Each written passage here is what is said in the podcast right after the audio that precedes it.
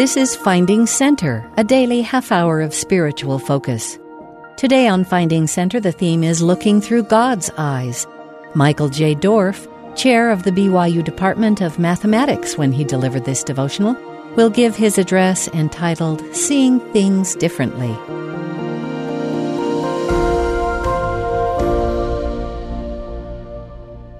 I'm happy to be here to give this devotional today on my birthday.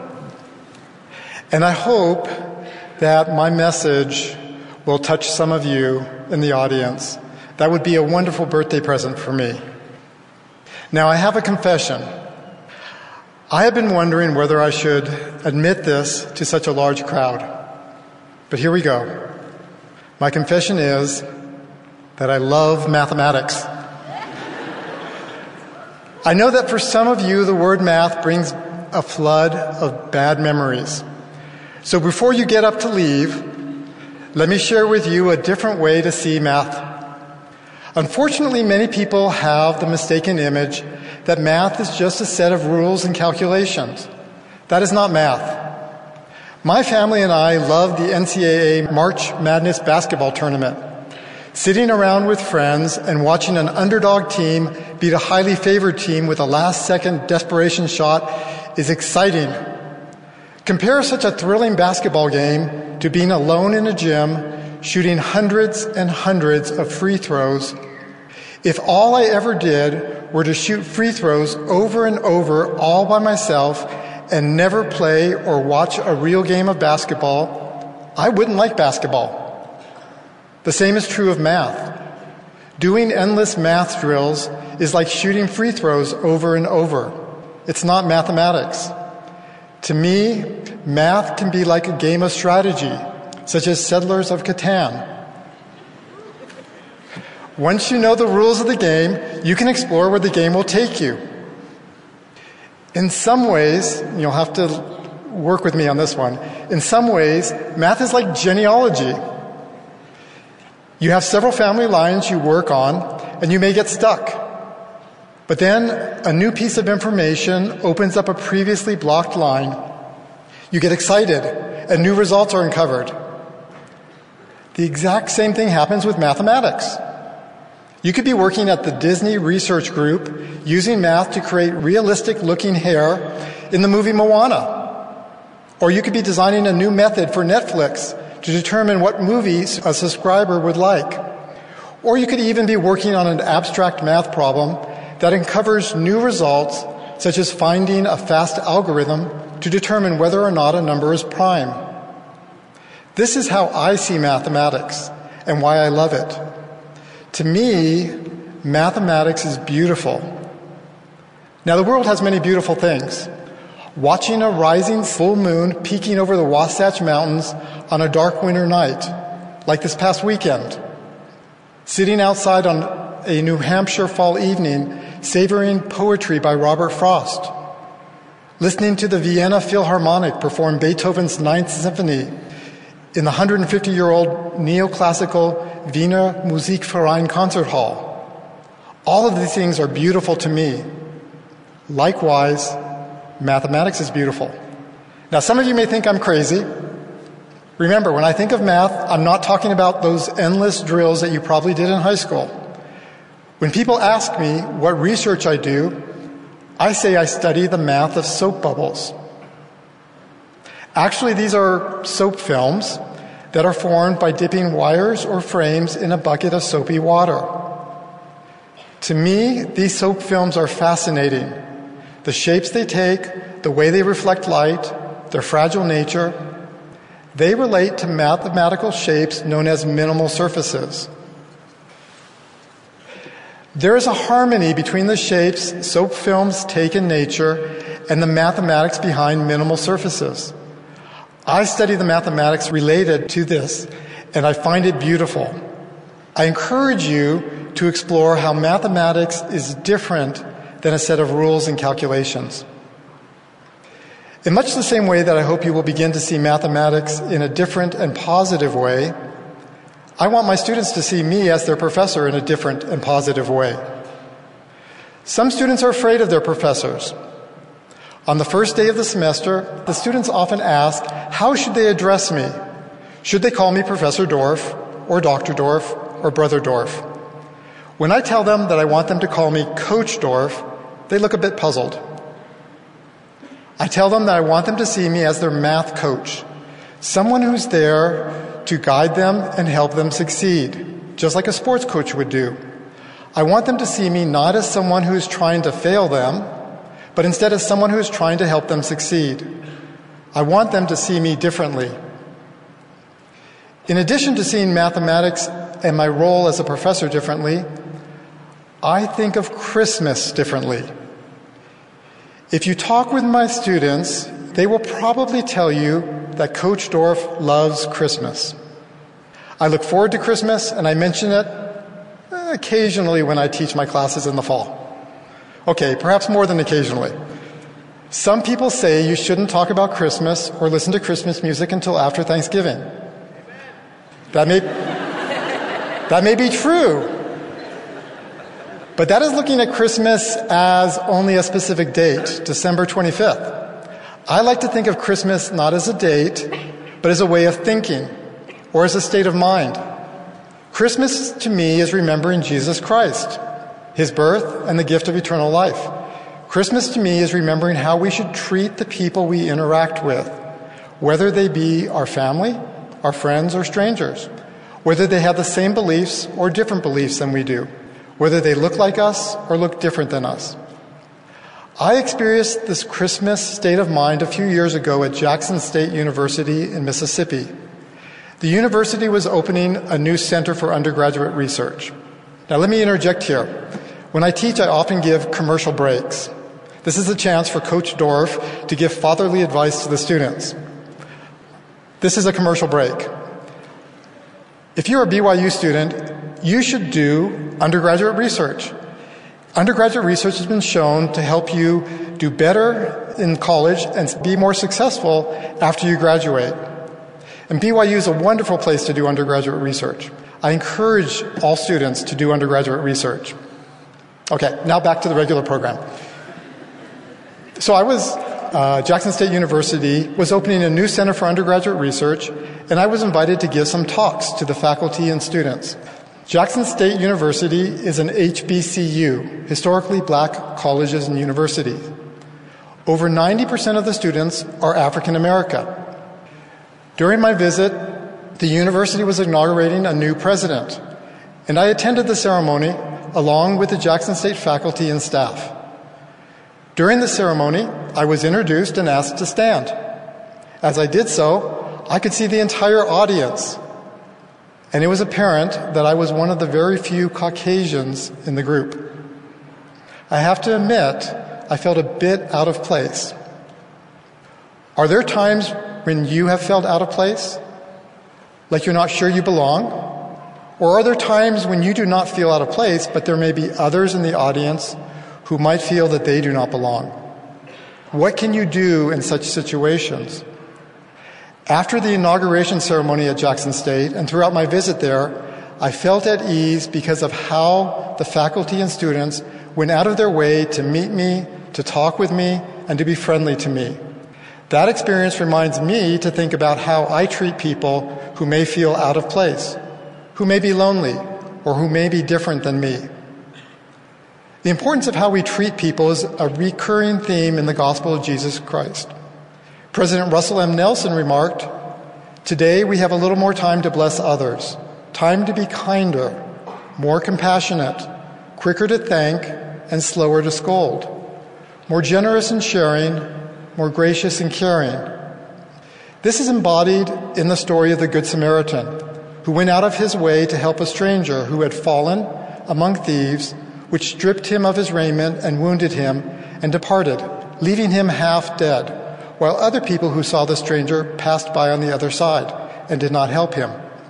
Despite the historical antagonism between the Samaritans and the Jews, the Good Samaritan treated this Jewish stranger with kindness in Matthew chapter 25, verses 35 through 36, we read, For I was hungered, and you gave me meat. I was thirsty, and you gave me drink. I was a stranger, and you took me in. Naked and you clothed me. I was sick and you visited me. I was in prison and you came unto me. Who are the people around us who hunger or who thirst or who are strangers? At first, we may think of the people who hunger for food. There are also people who hunger and thirst after righteousness. Are there other ways that people hunger? What about those who hunger for someone to listen to them? Who hunger for friendship? Who hunger for encouragement? Who hunger for respect? Who hunger for compassion? Treating people with kindness is easier in theory than in practice. During Christmas, of course, I had to mention Christmas again. My family and I saw the movie Wonder. The movie made such an impact on me that I read the book afterwards. Wonder is the story of a 10 year old boy, August Pullman, or Augie, who is anxious because he's entering fifth grade in a new school. There are two things that make Augie different than the other school children. Up to now, he has been homeschooled by his mother. And Augie has a medical condition that makes his face look different. So much so that some people stare at him and some kids run away screaming when they see him. The story is about how, at first, most of his classmates treat him as if he has a contagious disease. They avoid him. They think he is a freak, and some bully him. But as his classmates slowly get over their initial prejudice, they begin to see that he is a funny, smart, and fairly normal fifth grade boy. At the end of the year graduation ceremony, the Henry Ward Beecher Medal is given. Mr. Tushman, the director of the school, says, Courage, kindness, friendship, character. These are the qualities that define us as human beings and propel us, on occasion, to greatness. And that is what the Henry Ward Beecher Medal is about recognizing greatness. The medal goes to Augie. During the ceremony, Mr. Tushman quotes J.M. Barrie Shall we make a new rule of life? Always try to be a little kinder than is necessary. What does it mean to be a little kinder than is necessary? Many of us are good at being kind to others, especially in circumstances when we feel good. But it's harder to be kind when you haven't slept well for several nights, or when you're feeling sick, or when you're stressed because of financial problems, or when you've procrastinated doing something important, such as writing that six page paper for your class, or finishing a presentation, perhaps even finishing a devotional talk. Also, it is harder to be kind, not to mention kinder than is necessary, to others when they act, look, or think differently than we do. However, Christ's teaching on the Sermon of the Mount invites us to do just that. Ye have heard that it has been said, Thou shalt love thy neighbor and hate thine enemy. But I say unto you, Love your enemies, bless them that curse you, do good to them that hurt you, and pray for them which despitefully use you and persecute you. I think this last scripture suggests the need to go beyond just treating people with kindness it hints at the importance of seeing people differently. President Thomas S. Monson declared, We must develop the capacity to see men not as they are at present, but as they may become.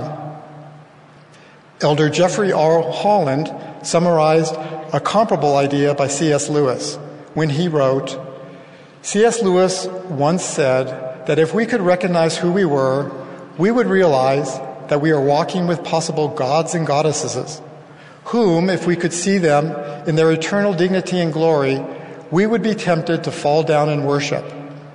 Because this is true, we need to think more highly of ourselves and we need to think more highly of each other. This vision of others is exemplified in the story about the four sons of Mosiah, who traveled to the Lamanites to preach the gospel to them. They did this even though the Lamanites were the enemies of the Nephites and fought against them. They did this even though other Nephites laughed at them for thinking that the Lamanites could or would even want to change. In fact, the other Nephites responded, Let us take up arms against them, that we destroy them and their iniquity out of the land. lest they overrun us and destroy us. The Lamanites were different than the Nephites, yet the four sons of Mosiah saw the Lamanites differently than the other Nephites saw them, and consequently, the sons of Mosiah treated the Lamanites with compassion. For me, seeing people in this way is more difficult than treating people a little kinder than is necessary. However, as I try to see people differently, it seems to follow that I treat them with more kindness.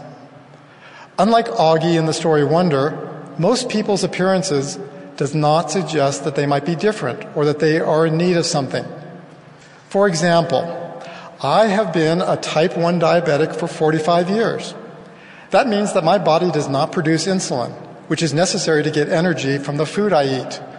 To compensate, I have to take a shot almost every time I eat. I have calculated, I'm a math nerd, remember, I have calculated that I have taken about 100,000 shots in my life. My health revolves around balancing medicine, diet, and exercise. If one of these components is off, my blood sugar could get very low. So low that I could go unconscious and fall down. When I have low blood sugar, most people will not know. There are few visible signs that this is happening. I look fairly normal, but I am in need of help. I am grateful for the kindness and patience of those who have helped me in these situations. And fortunately, such low blood sugars rarely happen to me. Another example of seeing or not seeing someone differently happened last semester. I taught two classes of Math 112, Calculus 1, with a total of 494 students. Three times a week, I had office hours to answer questions that students had about concepts of calculus and about the homework problems. In my office, I keep a bowl on my desk with about a dozen different flavors of Lindt chocolate truffles. Kind of ironic for a diabetic. It is amazing how helpful chocolate is in getting people to drop by your office and in making them feel more comfortable talking. After visiting me several times during office hours, students would often tell me about their missions or their families, and I enjoy learning more about my students. I had one student who regularly visited me during my office hours. Sometimes she would be the only student to show up. Her name was Julia. She was not very talkative, but would ask me one or two specific questions and then leave. During the semester, I never felt like I got to know Julia as well as I had gotten to know other students. With Julia's permission, I want to tell part of her story. On New Year's Eve, Julia sent me an email. Coach Dorff, I just wanted to thank you for the great semester. This is the first time I've ever understood math in my life.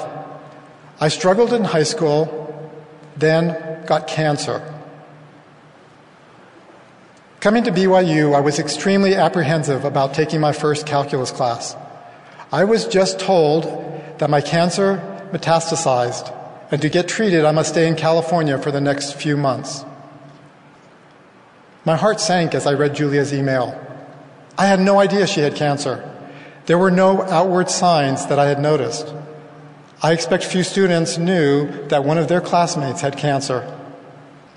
As we try to see people differently, it's important to be kind and treat them a little kinder than is necessary because we do not know what's going on in their lives.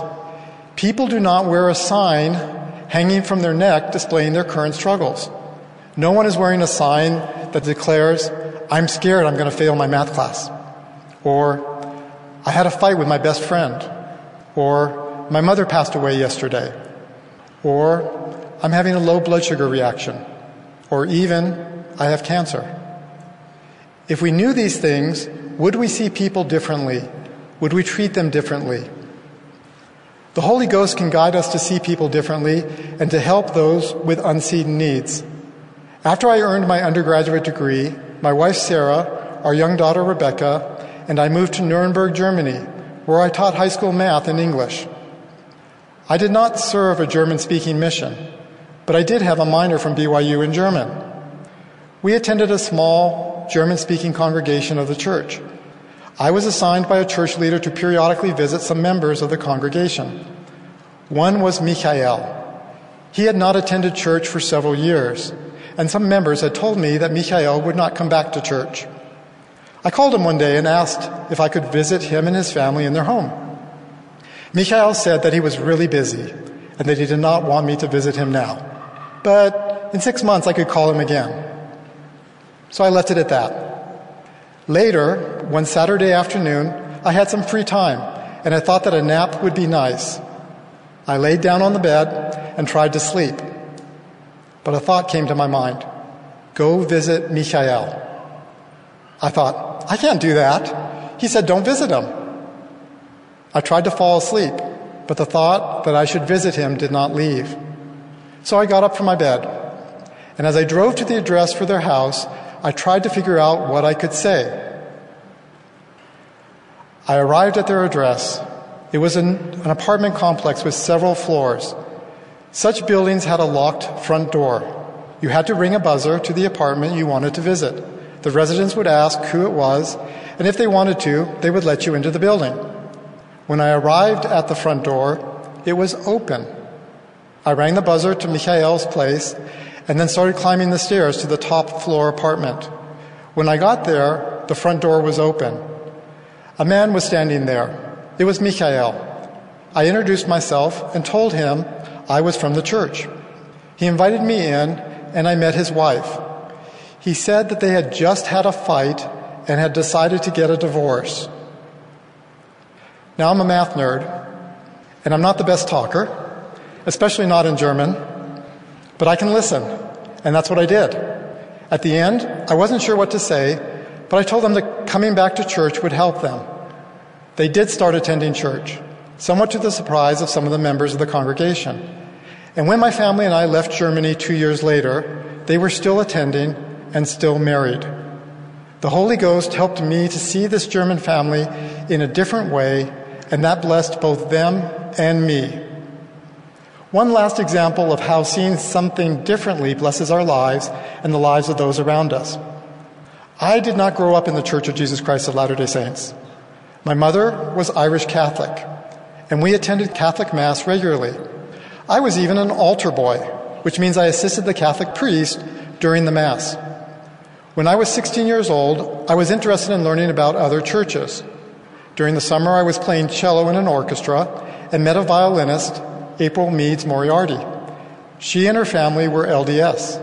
They gave me a copy of the Book of Mormon. I read it in about 10 days, started attending sacrament meeting and taking the missionary discussions, and was soon converted. My mother was not happy about this. But instead of telling me that I could not talk with the missionaries, she decided to meet with them too in order to point out their mistakes. She was soon converted. when my older brother David was home from Harvard, we gave him a copy of the Book of Mormon and asked him to read it. He said he would. A while after he returned to college, we were talking with David on the phone. I asked him if he had read the Book of Mormon. He said he had. And he said it was not true. I was shocked.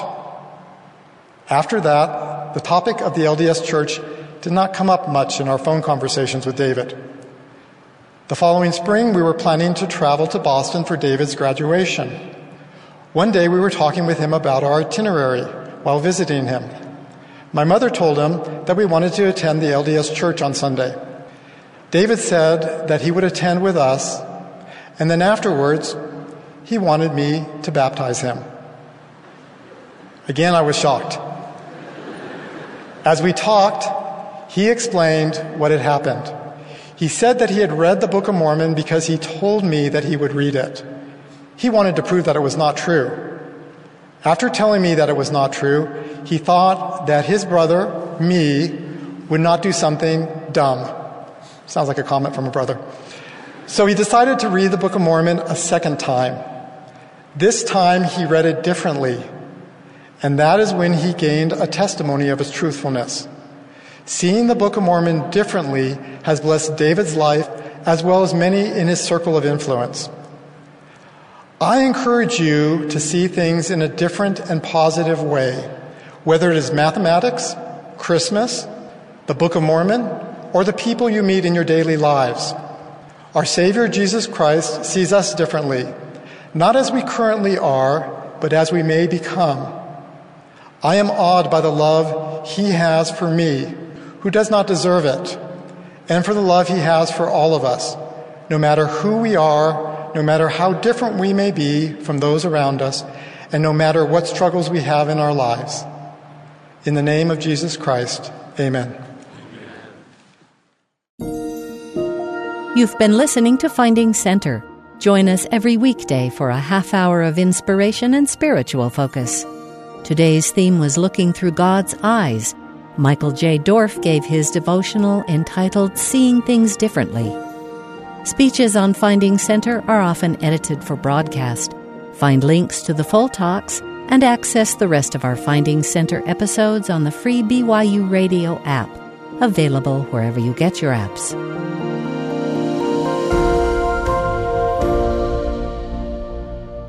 Finding Center is a production of BYU Broadcasting.